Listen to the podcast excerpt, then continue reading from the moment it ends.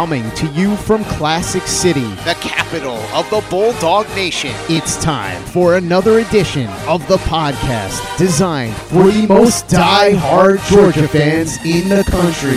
Here are your hosts, Tyler and Curtis. What's up, guys? Welcome back to another edition of the Glory UGA podcast. You guys know the drill. I'm Tyler, and back with me today is my co host Curtis. And today on the show, we're going to close out our 2020 win totals picks. Last week, we covered the SEC East along with select picks in the ACC and Pac 12. And today, we are covering everything else which would be the SEC West, the Big Ten, and the Big 12. I know this is nominally a Georgia podcast, and that's where we focus the vast majority of our time, like essentially all of our time. But we also just love college football in general, and this is, I don't know, it's just one of those fun off-season topics that we like to do. And this is definitely Georgia related because we're going to discuss a number of the teams on our 2020 schedule. But before we get to the win totals, we're going to start with a brief Georgia specific topic. In case you missed it over the weekend, running back commit Lovasea Carroll, and I'm still not sure I'm saying that first name correctly, but we're going to go with that until I actually hear someone say it out loud. I still have not heard someone say it out loud. They actually, I take that back. I've heard one or two people say it, and they they pronounced it that way. So until I hear it differently, we're going to go with Lovasea Carroll. Uh, he originally committed back at the beginning of the pandemic, but he had been putting some pretty ominous stuff out on social media leading into the weekend, at least ominous if you're a Georgia fan like all of us. And he was kind of strongly hinting at an impending decommitment. He kicked off all the speculation by tweeting out, quote, business decision coming. And that was that was it. That was the tweet. And then followed that up over the next few days with some um, some fairly pro Florida retweets and comments uh, for example, he retweeted and commented on Kamara Wilcoxon's recommitment to Florida. Wilcox has been all over the place. Committed to Florida, decommitted, committed to Florida, uh, decommitted and committed to Tennessee. Now he's decommitted from Tennessee. He's going to go to Florida again. So he's been all over the, all over the place. But he recommitted to Florida, and maybe for the final time, we'll see. And so Carroll, who is actually teammates with Wilcoxon at IMG down in Florida, he responded to that with some gator emojis. He also then later on commented on the double standard between coaches leaving schools penalty free and then players decommitting, kind of getting heat for that. So that kind of lent more credence to the idea that he might be decommitting, at least thinking about it. Then he posted some fire emojis to an edit of him in a Florida uniform, which is not altogether uncommon. Players do that all the time. They like to keep people guessing, but when you take that in combination with all the other things, it kind of hinted at a, a decommitment of some sort. So uh, yeah, the stage was very much set for a flip to Florida. But I'm not sure you guys know this, but we have this guy named Kirby Smart as our head coach. And clearly, he went to work once he found out what was going on. He probably had advanced knowledge of this, obviously, more so than we would know. Uh, so, fast forward to Sunday morning, and what do we get? Well, instead of a decommitment announcement like everyone was expecting, we get not only a doubling down of Carroll's commitment, but he also announced that, quote, finally, I decided to shut down my recruitment for good. I'm all in Dog Nation, end quote. All right, a couple of things here, Curtis. First, what was your initial reaction when you saw the news that Carroll was doubling down on his commitment and not actually decommitting like the whole recruiting world thought he was going to. What was your initial reaction when you saw that? I think you have to feel just a, a, little bit of relief more than anything. I mean, especially when he doubled down and the fact that he said he's completely done with the whole recruiting process. So just it just makes you feel like you already went through that thing where he was flirting with another school, and now that's just one less thing you have to worry about when it comes, you know, any of your players holding on to them. And you see recruits say this. You know, it, it's not altogether uncommon at some point, especially when they when they're kind of like wavering there. They've already been committed. They're wavering, potentially looking at other schools, but then they double down. They come down and they say, all right, I'm completely shutting down my commitment. I'm not taking any more visits, that kind of thing. And a lot of those guys do stick to that. Some of them, maybe not as much. Some of them still kind of flirt behind the scenes. How much stock do you put in what Carroll said? Do you really buy that he is throwing in the towel in his recruitment and he is 100% committed and he's not looking anywhere else? I would be shocked if he wasn't because I think the fact that he's already done his flirtation shows that, especially the fact that if he really wasn't sold on Georgia, he would have just gone ahead and decommitted like the plan was and kind of reopened everything to take a step back, but he didn't do that. Yeah, and look, I think you have to take these guys at their word. And, and, like, could they go back on their word? Sure, of course. Like, nothing is written in stone here. Like, they don't sign anything in blood right now. That doesn't happen. So uh, he's within his rights to go back and and start taking visits again, if things happen. So it, it's been done before. It's not unprecedented. But I think at this point, like, we have no reason to not take him at his word. So until we get a reason, until there's something else that pops up and, and makes us think otherwise, I think we have to at least give the guy the benefit of the doubt right now and take him at his word. But as far as my initial reaction to this recommitment, I guess, even though he's already committed and didn't actually decommit, I guess we can call it a recommitment, a doubling down. But my initial reaction was that it was very fitting that this came down on Father's Day. Like, that was actually my first thought because this is just the latest piece of evidence that Kirby Smart is indeed, as we all thought, Dan Mullen's daddy when it comes to recruiting and coaching, by the way. And it's not like we needed more evidence for that. Like we already knew that. I mean, Kirby's got two number one classes over the last three cycles, while Mullen has pulled in on average over the last three cycles at Florida since he's taken over as head coach there. He's pulled on average the 11th ranked class. Kirby's landed 16 five stars over the last three cycles to Mullen's one. Yes, 16 times more five star prospects than Dan Mullen. That's how many guys Kirby's landed. It's not even close, not even a conversation on the recruiting front. It's really not. It's kind of laughable. It's comical at this point. And as far as the coaching stuff, let's go there. All right. I know it's I'm kind of going off the deep end here, but let's go there because I told you guys last week that I would go crunch the numbers. And well, I guess you can say I did that. And forgive me here, guys. I'm to go on a little bit of a rant just for a couple of minutes, but I got to get this off my chest. I've got to. In 10 meetings, all right, so talking about why Kirby is Dan Mullen's daddy, all right, we've that's clear in recruiting. Let's talk about why he's Dan Mullen's daddy in coaching too, because that's not the general consensus when it comes to the national media and really, I guess, fans out there outside of the Georgia fan base. But let's just talk about this for a minute. In 10 meetings between the two guys, where Dan Mullen was the head coach, whether it's at Mississippi State or Florida now, head coach and play caller offensively, and Kirby was the defensive coordinator or head coach who's heavily involved with defensive game plan and defensive play calling. We've seen Kirby out there in the sidelines during games. We know he's doing a lot of the coaching, a lot of the calling of plays there defensively, even though he's the head coach right now. Mullen's offenses, and I alluded to this last week, but I wanted to follow up on it because I told you guys I would. Mullen's offenses have averaged 4.2 points a game through three quarters against Kirby Smart defenses. Okay, 4.2 points through three quarters on average against Kirby Smart's defense, whether Kirby was the defense coordinator or the head coach now and only 9.7 points per game total in 10 matchups against them. If you do the math, that means over the course of 10 different seasons, 10 different matchups against each other, head, head straight up, head to head, Dan Mullen calling the plays offensively, Kirby Smart calling the plays defensively. Dan Mullen's offenses have still yet to score 100 points total on Kirby Smart defenses over the course of 10 games.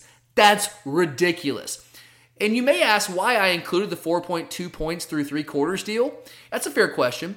And my response is this that I included those numbers because Kirby's defenses often suffocated Dan Mullen's offenses so bad in their matchups that the game just wasn't a contest going to the fourth quarter. And the Dogs defensively for Kirby Smart's defenses, whether at Alabama or at Georgia, were very clearly called off in a lot of those games. Uh, and to take it a step further, Mullen's offenses have only averaged a paltry 275 yards a game against Kirby's defenses, while Dan Mullen's offenses have averaged 432 yards a game against everyone else that he has played as a head coach. That's a 157 yard per game differential when you look at what Dan Mullen has done against every other defensive coordinator or head coach that calls defensive plays and Kirby Smart.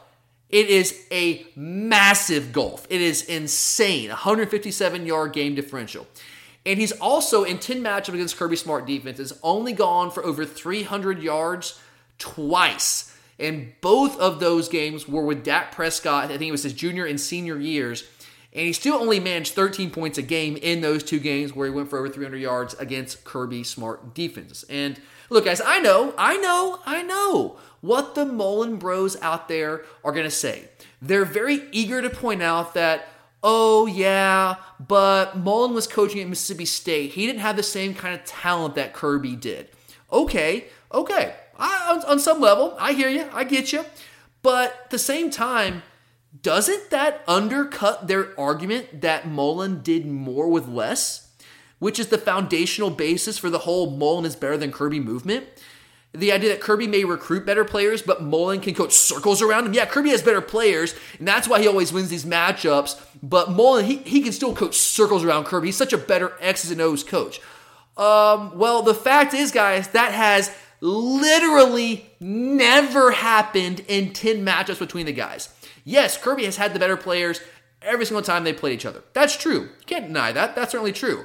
But Mullen has not one time, not even one time in 10 games, head up against each other, coach circles around Kirby Smart and been able to overcome the talent deficiency. And, and, again, that's that undercuts the argument that all the the Mullen bros out there make. This idea that yeah, well, Mullen's still a better coach because he does so much more or less. Well, uh, has he done so much more? Like if he was this this coach could take this inferior talent and just coach them up and beat the guys with better talent, well, that's never happened, not even one time when he has played Kirby Smart's defenses. It just has never happened. So why is it going to all of a sudden start happening now? Like, look, Mullen will probably beat Kirby once. It, it'll probably happen. Crazy things happen. But in no way is that ever going to happen consistently. The, the, the, history just doesn't suggest that it's going to. And by the way, let's not forget, yeah, he's also spent the past two seasons coaching at Florida, right? Right? Whereas overall talent is significantly greater than what he was working with at Mississippi State, right? Yeah, yeah. Uh, and the results are very similar. A little bit better than what, what we saw at Mississippi State, but not all that much better. Mullen's teams at Florida, his offenses at Florida, have averaged eight and a half points a game through three quarters and 17 points a game overall, 276 yards a game against Kirby Smart's defenses here at Georgia. That is a smaller sample size than what we saw at Mississippi State, but guys, yeah, you heard that right. 270, he's averaging 276 yards a game as the head coach at Florida against Kirby Smart's Georgia defenses.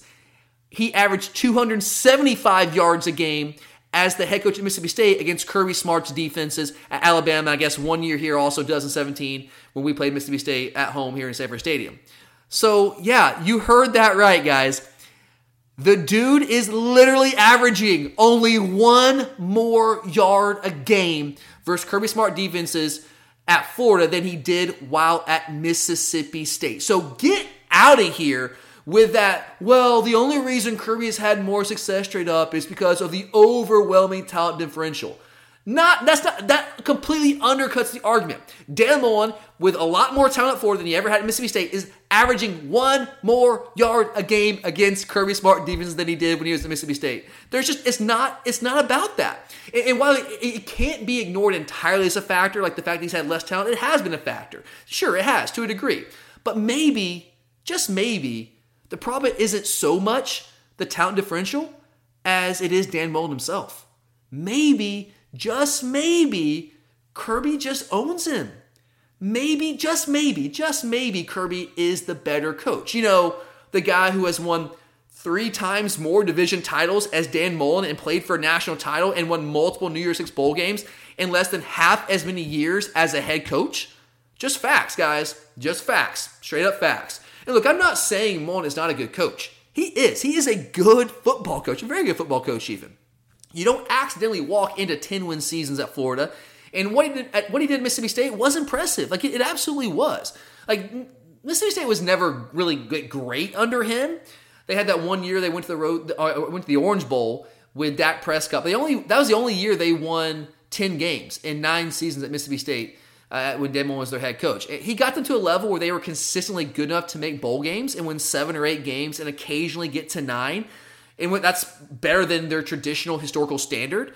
But he was never necessarily like they were never elite under Dan Mullen. Except maybe that one year where they where they were ranked number one. I think it was the first. I think the, was that the first time ever they had a college football playoff ranking. It was Mississippi State was ranked number one, 2014. I think that's right. Somebody can fact check me on that, but I'm pretty sure that's right off the top of my head.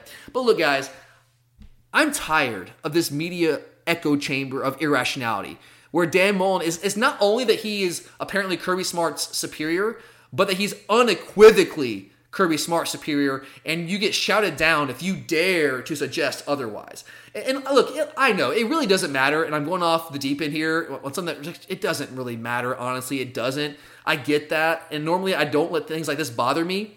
But uh, I mean, look, analysts and prognosticators out there, they, they can say whatever they want, and Kirby's just he's just going to keep winning and keep landing top recruiting classes. That's just that's going to happen. And look, they have a right to say what they want. That's fine. And, and, people in the media can be wrong. That's cool. It happens. I'm wrong a lot when on this show. It, it, it happens when you talk like this on a show consistently week after week. You're going to be wrong every now and then. That's cool. It happens.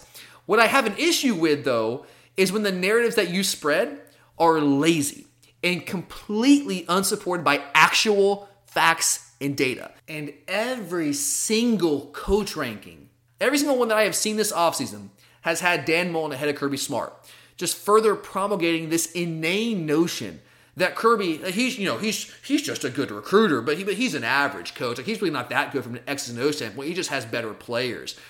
The problem is, I think I think this is the real problem. The problem is the majority of people in the mainstream sports media who generate and promote these narratives. I think I kind of alluded to this on the la- uh, last week when we talked about this. They only have service level understandings of football. Like they don't really, really understand football on a deep level. They like to say that Kirby is just an average X's and O's coach, but like they never discuss that he's like let's just say for instance largely responsible for the advent of the mint front, like or what some people call the tight front, that have helped defenses fight back against spread offenses. You know, think back to when Uh, Alabama and Kirby Smart's defenses were having some of those issues against spread offenses. Think about like I was Oklahoma in the Sugar Bowl one year, Ohio State in the national championship game. Think about some of those failures they had against those high powered spread offenses. Well, Kirby went back to the drawing board and he had to come up with a way to counteract that, to change up his scheme to match up with what modern day offensive football has largely become. And the mint front, the tight front, has been a big part of that, which is what it essentially allows you to do is allows you to stay structurally sound against the run on the interior with only two or three true down linemen and still have enough speed and athleticism out there on the field to match up with how offenses want to spread you out and use space. Think about how much more effective Kirby Smart over the past what four or five years. I guess since he's been here in Athens, how much more effective we've been against teams that have like true dual threat quarterbacks compared to when he was at Alabama. Some of those teams gave him a lot of trouble when when spread offenses were brand new and dual threat quarterbacks were all were, were kind of coming onto the scene and, and really kind of proliferating all over the place.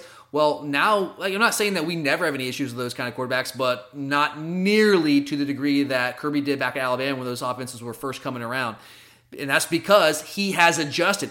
From an X and O standpoint, the guy gets it. He knows what he's doing. Uh, and that he's one of the architects of kind of the new age simulated pressures and, and third down packages that you see all over the place now. They don't talk about that because they don't understand any of that. They don't. They just don't understand it. And that's fine. Not everyone has to be an expert. That's cool. But it just annoys me when people who are experts but claim that mantle for themselves go out there and just spew ridiculous, shallow drivel. It just annoys me to no end. But uh, okay, rant over. Thank you guys for giving me the chance to get that off my chest. Just, that's been eating at me for a little while now. I had to get that off my chest. But let's get back to Lovasea Carroll here for a, a few more minutes before we move on to our over under picks. So Lovasea Carroll, he's back in the fold. He never really left the fold, but he's fully 100% in the fold here, Kurt. But how important really was it for us to get him completely locked down? Um, I think it's really important because I think honestly it allows us to kind of just be more uh, a little bit picky per se when we're trying to fill that other running back role. And I just go all in for a guy like, oh, I don't know, maybe Donovan Edwards. Exactly. Yeah, I think that's that's that's a that's something I haven't heard really talked about when it comes to Carroll's commitment. A lot of people obviously are are having fun at Ford's expense, and as they rightfully should. But I, I think it's big for us. Not only is he a good player in his own right, but this does kind of take a little bit of the pressure off of us. Uh, like we need two backs in this class. I, I think that's fair to say at this point. I think, I think that's where what I would be shooting for. I think that's what our coaches are shooting for right now. I think that's pretty clear. You look at how the recruitment, the running back position has gone, and now that we have one guy locked down, especially if he's saying like I am done with my recruitment, I am I am not opening this back up. I'm not talking to anyone else. Like that's a big relief for the coach to not only to not have to worry about his commitment as much. Obviously, you still recruit the guy and you got to show him love. I mean, you have to do that but maybe not to the degree you would have had to uh, if he was still kind of open up and looking around other places. You can really focus on the other high level guys on your on your on your list right now, guys like Donovan Edwards. Absolutely. How good of a running back do you think Carroll is, Kerr? Like, how big of it is to, to, to just keep his commitment from a talent perspective? Um, I think it's big. I think the guy has tremendous speed, which is going to be the one thing that really separates him from the other guys. Yeah, I think that's probably the strongest part of his game. When I, I when I watch this guy play, and, I, have talked about him before during this whole pandemic process when he first committed. I think that was in late March, early April. I want to say. But uh, just for anyone who might have missed that, I, I, look, Carroll is a really good player. He's he's a borderline top 100 prospect in my mind. Like that's essentially where he's ranked. I think that's fitting for him. I don't know uh, if he's uh, if he should be like in the top 50 or anything like that, but he's a really good player. I don't know if he's necessarily super elite at any one area of being a running back, like in terms of his skill set. But I think he's really good all the way around. I think he has really really good speed. Is it like the is he the fastest running back I've ever seen? No, probably not. But still, like you said, really good speed. Uh, is he the most powerful running back I've ever seen? No, but he can put his shoulder down and run with power. Is he the the quickest guy? Does he have the best short area quickness I've ever seen? No, but he's got really good footwork. So I, I, just don't know if there's as many holes in his game as some of these other guys. I think he's a really good, solid back, a guy that can absolutely come in and be a contributor for us. I, am not saying he's ever going to turn into a D'Andre Swift or Nick Chubb or Sony Michel type guy. I mean, few guys do, but I think he'd absolutely come in and, and be a, a, a very good contributor for us for a couple years. I think that's certainly within uh, strongly within the realm of possibility. But all right, so great news there, locking down Carroll. Now, hopefully, like we said, we can go get Donovan Edwards out of Michigan or another elite back to pair with Carroll. But now let's turn our attention towards our win totals picks. We did the SEC East and the ACC Pac 12 last week. Had a lot of fun doing that show. If you haven't checked that out, it's still up there. Obviously, you can go check that out right now, or I guess after you listen to this show. And today we are on to the SEC West and the Big Ten, Big 12, basically just doing the rest of the conferences and divisions. And the rules are the same as last week. Curtis and I each have $25,000 to play with. No, not real money, but it'd be nice if it was real money, but just imaginary dollars for the purposes of this show. And with that $25,000, we are placing six bets each since we are a Georgia and SEC centric podcast, four of our bets have to be on teams from the SEC West. That's going to be the focus of the show since we actually play uh, a, couple, of those teams, which means we have two extra bets to make on teams either the Big Ten or the Big 12. So pretty simple. Uh, it's a $1,000 uh, minimum bet for whoever we put money on. So can't go under that. You can go as high as you want, uh, I guess. But yeah, so 1000 minimum bet. And for those of you who may have missed our SEC E show last week, real quick, let's recap that. Curtis's picks were Georgia over 10 wins with a $5,000 bet, but 5,500 down on Kentucky to go under 7, 2000 down on Tennessee to go over 7.5 wins. He's got USC going under 5.5 with a $2,500 bet.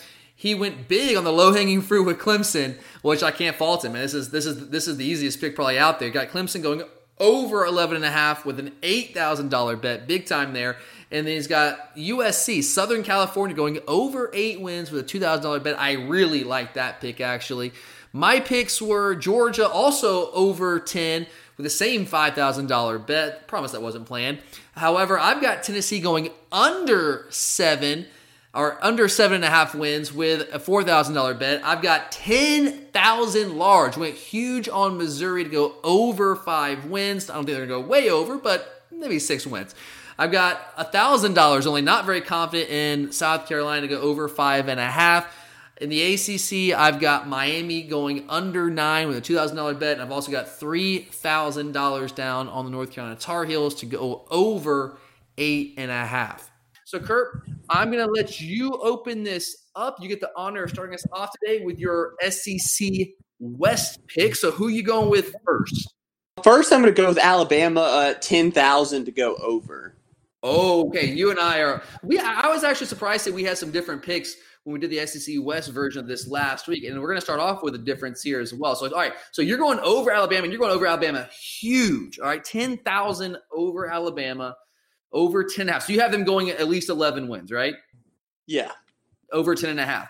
All right. So tell me why. Why is Alabama going to get at least 11 wins this year? Um, first off, I think the biggest thing that jumps out at it, it uh, out you is the fact that um, every tough game they have is at home except for when they go to LSU. And that's a fair point. And I think schedule, when you're doing win total picks, schedule is where I start with things. Obviously, I start there. I go, okay, like, what are their guaranteed wins or guaranteed losses? What are their toss up games? And then you kind of work from there, you know, with the talent, the matchups, and that kind of thing. So I think you start with the schedule. So I like that you start with the schedule. And that's a really good point that most of their tough games, whether it's Georgia, A&M, Auburn, they're all at home with the exception of LSU. That's very true. But is like Alabama, I think took a step back last year, and not a, not a major step back. They didn't fall off the cliff or anything, but especially defensively, that was not the same Alabama team. Plus, you're losing Tua Tagovailoa. Do you think Alabama takes a step back towards what they normally are defensively this year?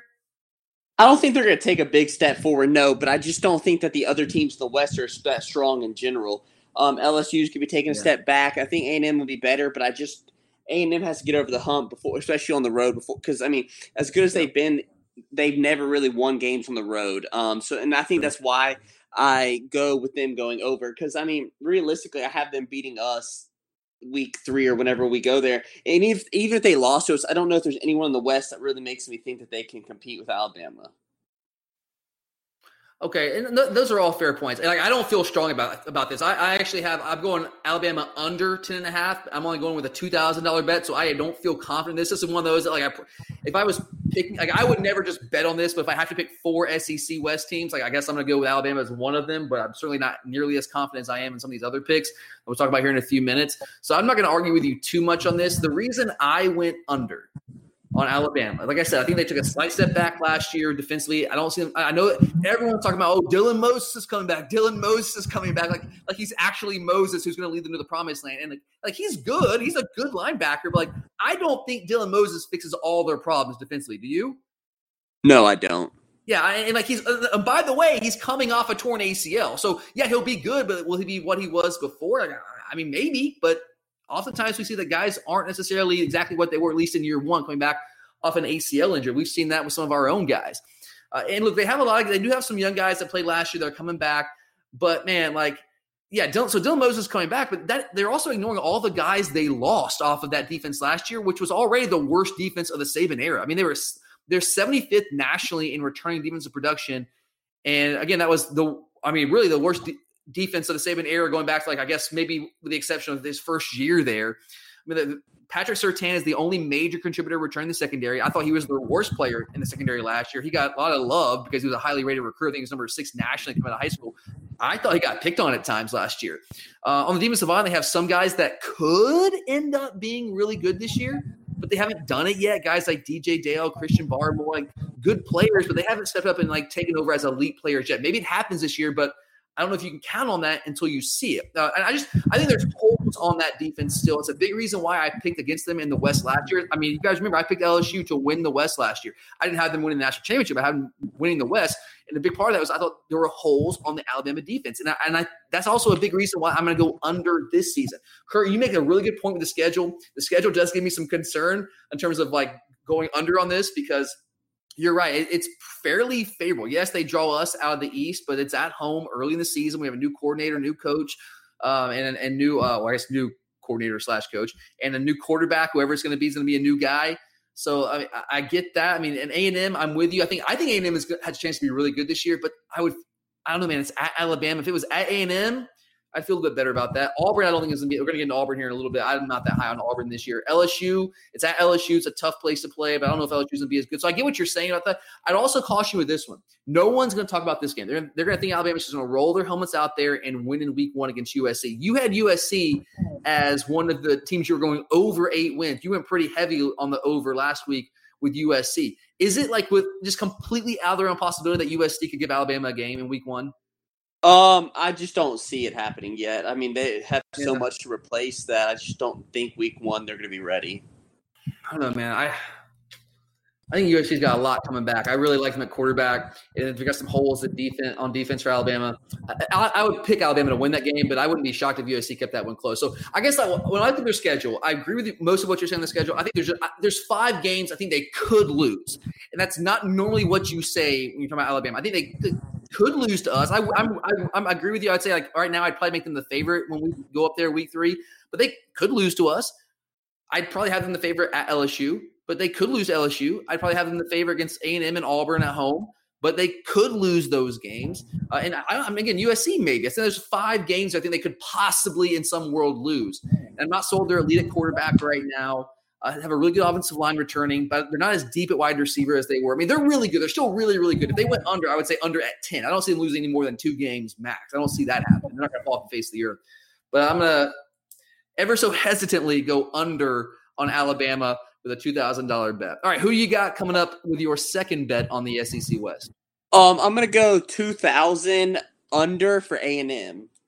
All right, all right. So I didn't go. I, I am really intrigued by. Actually, I did. I did go with A and M. That's one of my other ones that's not as heavily uh, leveraged on. So okay, so you went under. I went over A and M. All right, you went under nine and a half on A and M. Why did you go under? I think they're going to be right at nine. I just the big game for me that's a toss up for them is at Auburn.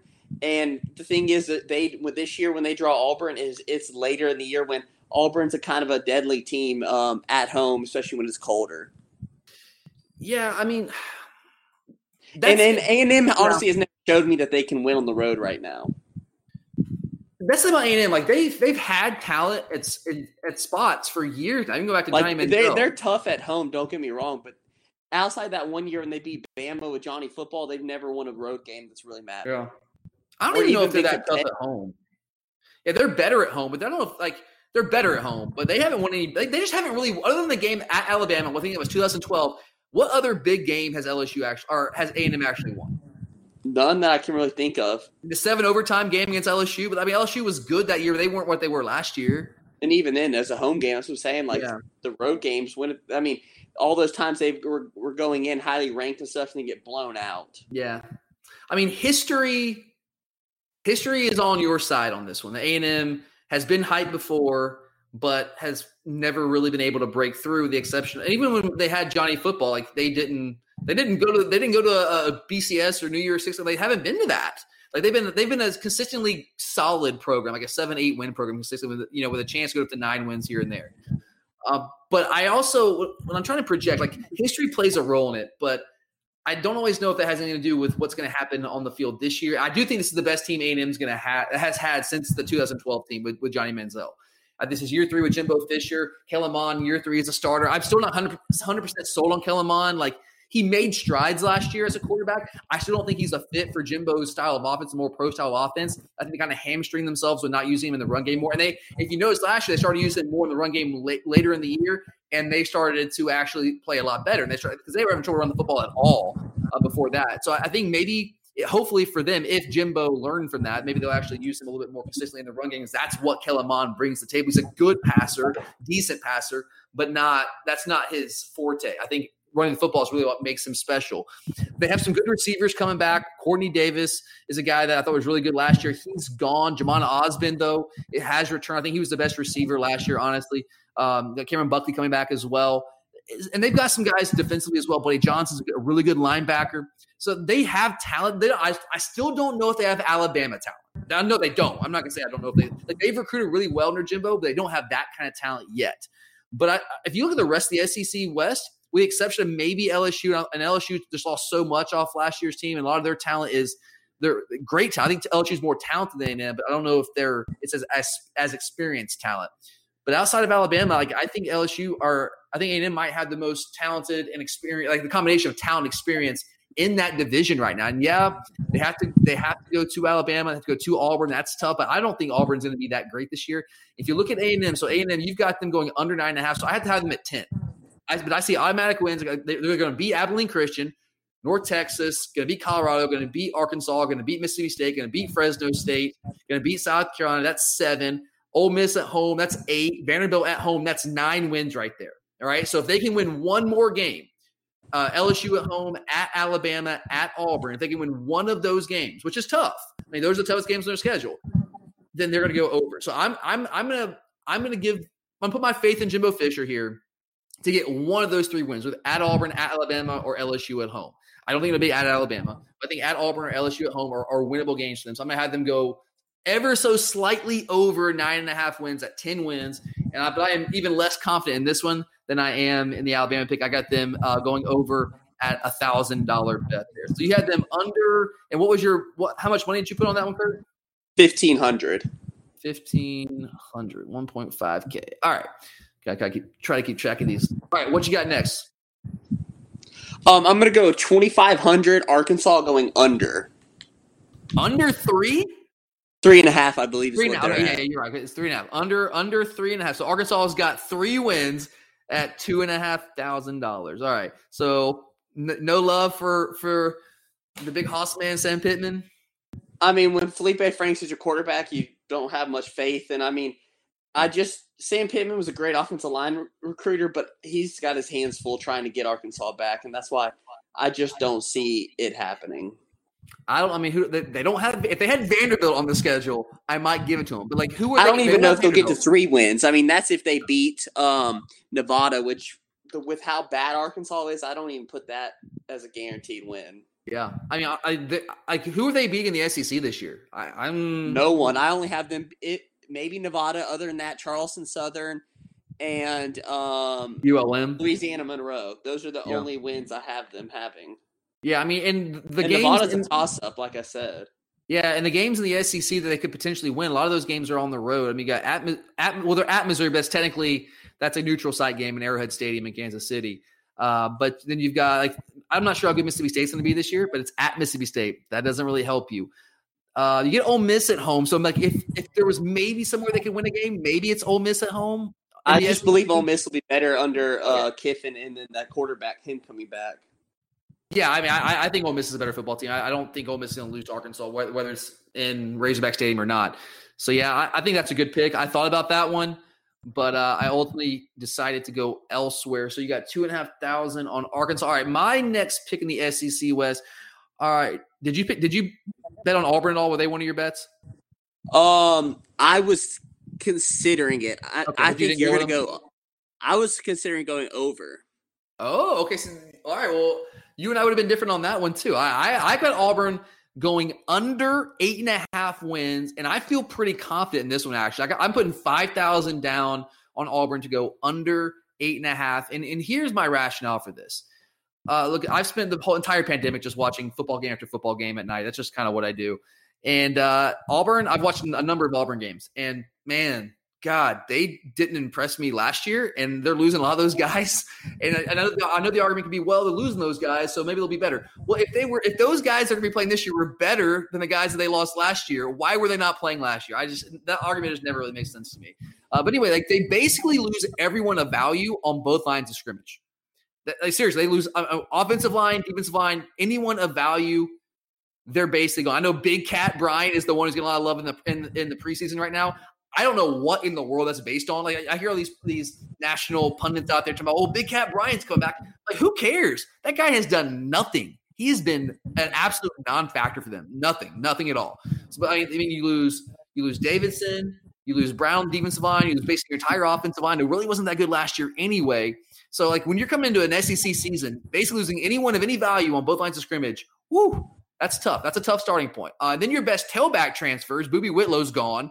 Uh, they were wildly inconsistent quarterback. I know that Bo Nix is everyone's favorite quarterback in the SEC, apparently, him and Kyle Trask.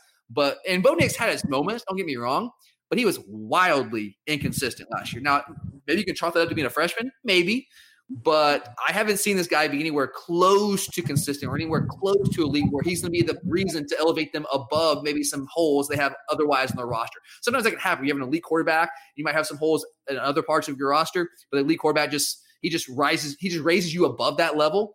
I haven't seen that from Bo Nix yet. I haven't seen it. Maybe he does it this year. I haven't seen. He got a new offensive coordinator. I don't know what the fit's going to be like there with Chad Morris coming in as offensive coordinator. Will Gus Malzahn actually turn over the offensive play calling this time? Like he said many times, he's lied about that before.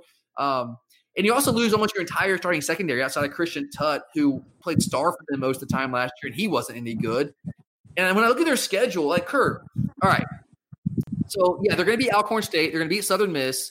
They're going to beat UMass, and they're going to beat Arkansas. All right, so that's that's what four wins right there. Outside of those four wins, like what other games are sure wins for them? Uh, I mean, I honestly don't believe UNC is going to be that good. Um, I think UNC and, might beat. I really do. You don't think UNC is gonna be good? eh, I mean, uh, yeah, they have a good offense for the most part, but other than that, I just don't think that the their biggest problem is going to be matching physicality. Sure. But Auburn, you're right about that. You're right. I agree with that on North Carolina's front. But Auburn loses both lines of scrimmage, and that's that's week two. I don't know if they're going to be. I maybe I think I think it's going to be a better game than a lot of people think it's going to be. I'm not sure I'll pick North Carolina to win for sure, like straight up. But I certainly would not be surprised by that. So let's let's say we even give the North Carolina. All right, so that's five wins right there. So they got to get four more wins to go over eight. And you look at their schedule. So they've got their uh, say at Ole Miss, the pro- I mean, they'd be the favorite that game, but it would not shock me if Ole Miss won that game. I'm not going to chalk that up to a sure win for Auburn. Kentucky at home, they'll probably win that game. Uh, maybe you can give them that. So maybe we say six there. Uh, at Georgia, I don't see that. Texas A&M at home, maybe a toss up. Uh, at Mississippi State, could maybe win. They could maybe be favored in that game, but again, it's at Mississippi State. They've had issues there in the past. I mean, I don't know if I'm going to say that's an automatic win for them. LSU at home, uh, not an automatic win. Then at Alabama, so I just I don't know. There's there's too many toss up games there that go either way. There's not enough surefire wins for me to go over eight and a half for Auburn. So I'm going to go under with five thousand on uh, on that bet. All right, who you got coming in as your fourth pick in the SEC West? I was just gonna go with a thousand on Auburn, just to okay. That, that was the only one that really gave. Yeah, the other one. Yeah, I looked at some other like I. That's why I went with that. That's why I had to go with A and M over uh nine and a half, only a thousand dollar bet, and Alabama under ten and a half, a two thousand dollar bet. Because some of the other games I just wasn't like LSU at nine. Like LSU could totally get to ten wins we just don't know. Like they have so much talent, but they lost so much. Like, like what? Uh, what do you know? Uh, I don't know. Uh, Mississippi State. I'm not. I mean, who knows what, what's going on with Mike Leach? I mean, that's a total revamp of the offense. We're getting his full on air raid style. You got a new tra- grad transfer quarterback coming in. I don't know. There's been some like uh, some tension between him and some of the players already. So who knows what's going on there? But you're going Auburn over eight and a half with a thousand dollars. Okay. All right, and my final pick in the SEC West, I'm going Ole Miss, and this is actually the one I feel best about of the entire SEC West. And I know that sounds crazy because you're like, well, they got a new coach coming in. They weren't that good last year. Didn't make a bowl game. Coach got fired. That whole deal. I get that. I do get that. But again, I start with the schedule. I always start with the schedule when you're talking about win totals. And I think the schedule is extraordinarily favorable for Ole Miss. I'm not. I don't think they're going to be a great team, but their their over under was set at five and a half. So they got to get to six wins. They got to get the bowl eligibility to go over. And I'm putting 7,000 large down on Ole Miss, go over five and a half. And here's why it's basically it's all based on schedule. There are five like almost automatic wins for me. Southeast Missouri is going to be a win. UConn is going to be a win. Georgia Southern is going to be a win. At Arkansas, yeah, it's at Arkansas. I'm still taking Ole Miss in that game. And then they, of course, they're, they they had the great fortune of having Vanderbilt as their cross division rival every year. Yeah, it's at Vanderbilt, but Vanderbilt is going to be terrible. That's five wins right there. That's literally five wins. They need one more win the rest of the way to get to six. So that to me, uh, are they going to beat many of the other SEC West teams? Probably not. Going to be Alabama. They're not going to. They're not going to be A and M. No, they're not going to do that. So to me, it comes down to can they beat Baylor at home or State at home? Can they win one of those two games? I think the answer is yes. Seventy-eight percent of their uh, production returning on offense from last year is number 23 overall nationally. I like the options they have at quarterback, no matter what direction they end up going with. It's a couple different options there. Uh, Jerrion Ealy's a really good running back. I wanted Jerrion Ealy. We got in, got into it late for him when he was coming to high school. The thought was he might go pro in baseball. He obviously ended up going to Ole Miss. He's a really good running back, electric play back there, runs with good power as well. Elijah Moore, uh, famous for obviously uh, doing the fake dog urination impression in the end zone that cost them that game and cost Matt Luke his job, and probably responsible for Matt Luke coming up here. So thank you, Elijah Moore. I appreciate that. He's a good receiver, regardless of the antics. Jonathan was a really highly rated receiver coming out of high school. Hasn't done a ton yet. I think he's a talented guy that could potentially be a breakout receiver this year with Lane Kiffin's offense. Defense obviously is a major question. They got 416 yards a game last year, 280 yards a game on the ground, which was dead last in the SEC. So issues there, but I think they're going to put up some numbers offensively. And I'm again look at the schedule. I think I, I they're going to get at least five wins. Can they beat Baylor, Mississippi State at home, or somehow pull an upset somewhere? I think the answer is yes. I think they get to six wins in bowl eligibility in year one for Lane Kiffin. I'm pretty confident that I'm going seven thousand dollars on the over. All right, so now let's move outside the SEC for a few minutes, and uh, we're going to look at the Big Ten and Big Twelve. We each have two picks left. We can go any team in the Big Ten, any team in the Big Twelve. So, Kurt, who's your first non-conference pick here today? I'm going eight thousand with Ohio State over. Whoa! So you all right? So you like these the big time favorites? You took Clemson. You went big on Clemson to go over 11 and a half. I mean, there's, it's just no one there to challenge. Yeah, yeah, you're right. I mean, so basically, you're saying Ohio State's going undefeated because the, the over under at 11. Yeah. So you got them over 11 at 8,000. Mm-hmm. Okay. Yeah, I mean, you're right. Like, uh, man, like I would love for for them to lose, but like, who are they? You're right. Who? Like, what do you think is going to be their toughest game this year? Maybe Michigan. That's about it. In state, maybe. I mean, uh, maybe yeah, maybe Michigan. Uh, you're right. There's just no. Everyone talks about the Big Ten as this just great tough conference. I mean, I don't. They had to go to Oregon. You know, I mean, is that? Eh? I, I think Oregon will be uh, won't be ready for him. That's the thing. Yeah, and there might not be fans in the stands on, in West Coast games or anywhere. Who knows?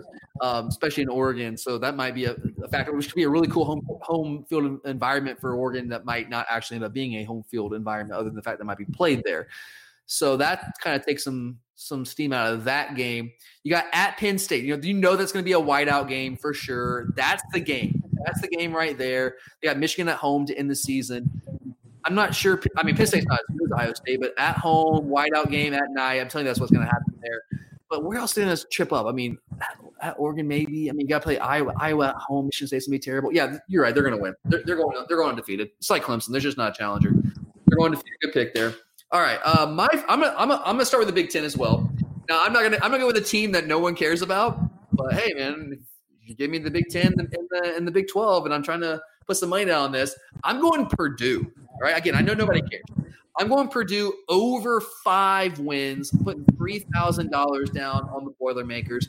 Uh, a couple reasons they, they they did not have a good year last year. You know, Brohm, their their head coach, obviously, instead of going to Louisville, which was his alma mater, decided to stay at Purdue, stuck there, and did, not follow up a, a, good. I think it was a Music City Bowl season. Uh, last he didn't follow that up last year with a good season. They had but they had a ton of injuries last year. They didn't make a bowl last year. This year, the schedule no Ohio State or Penn State from the Big Ten East. Get Wisconsin and Iowa at home, which are probably the two favorites. Well, might throw Minnesota in there as well, but two of the three favorites in the SEC are in the Big Ten West.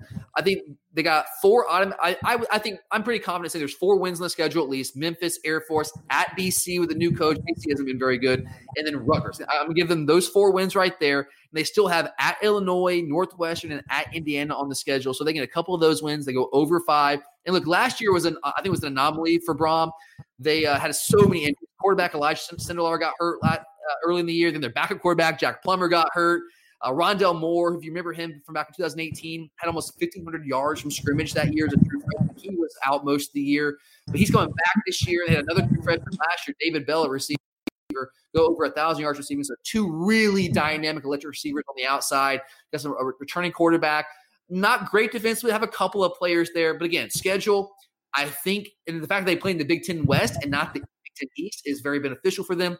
I got the Boilermakers going over five with a three thousand dollar bet, not way over five, maybe six or seven wins, but feel pretty good about them going over. All right, Kurt, who is your last pick? Are you staying in the Big Ten or are you going to the Big Twelve?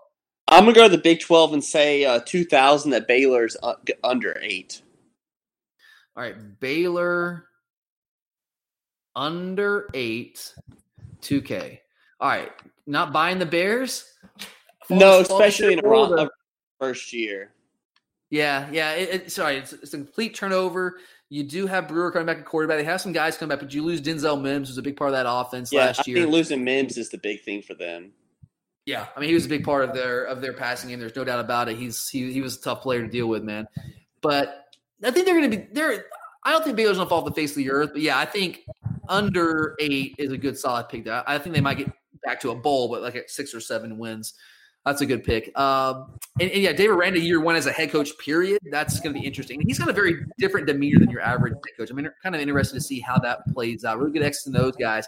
Can he cut it as a head coach? I think that's going to be an interesting story in 12. All right, now for me, now with obviously some of the things that have happened over the past week or so in Stillwater, it caused me to potentially rethink this just a little bit.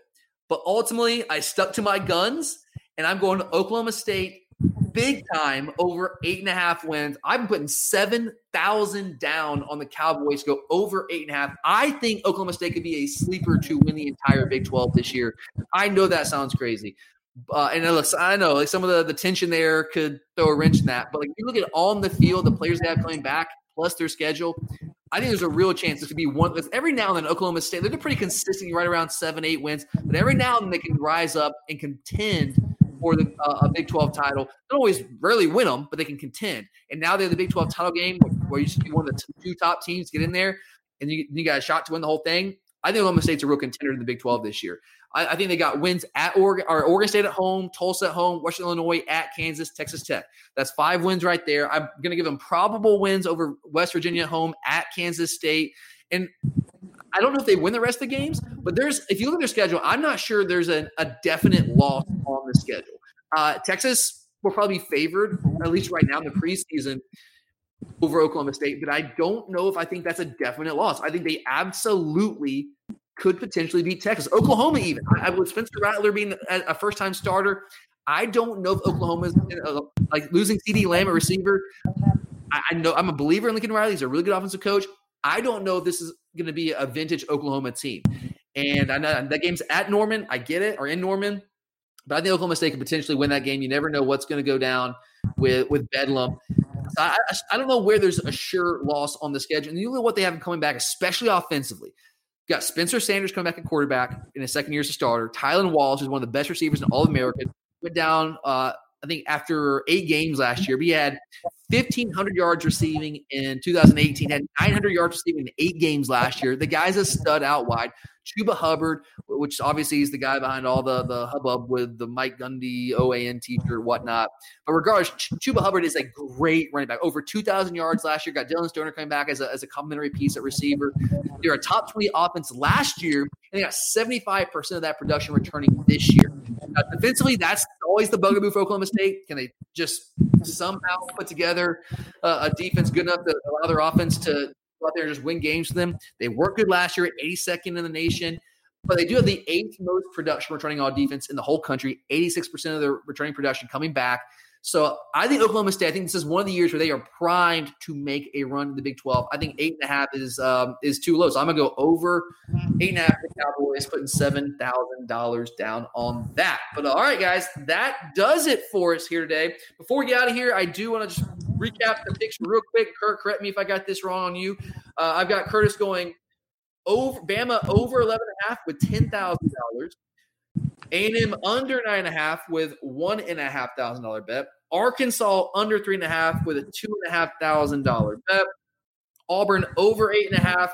Not very confident that one. Only putting a thousand down on that. I've got you going over Ohio State, going over eleven wins with eight thousand dollars and then Baylor under eight wins with 2,000. I think that comes out to 25,000. Sound right to you? Yeah. All right, cool. And then me finally here. So I've got my picks were pretty simple. A couple differences with Curtis. He had Bama going over. I had Bama going under 10 and a half wins. Not super confident in that one, but putting $2,000 down on them. Much more confident in Auburn going under eight and a half. I'm just not seeing it with the Tigers this year.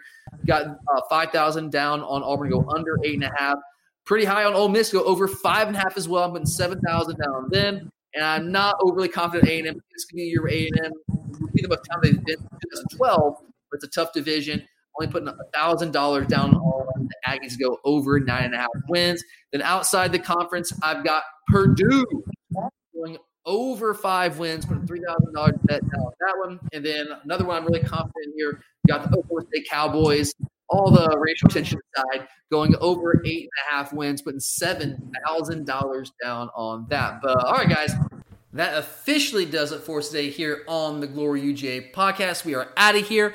We will be back later on this week. My plan is, guys, and I have to go out of town for a couple of days, but I'm going to do my best to get our first scouting the enemy episode up for this summer. If you guys are new to the show, know we have some new listeners. This is a, a feature that we do each and every summer where we go down the schedule and we give you as detailed a scouting report as we possibly can on each of the Power Five opponents on our schedule. And up first, we got the Virginia Cavaliers. I've been hard at work getting ready for this show with them and watching a lot of their tape, their games over the past uh, couple weeks here. So hopefully, I'll be able to have that finished and ready and recorded for you guys.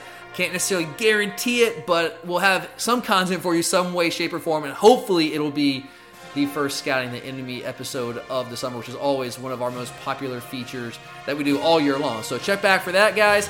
Thanks for listening. For Curtis, I'm Tyler, and as always, go dogs.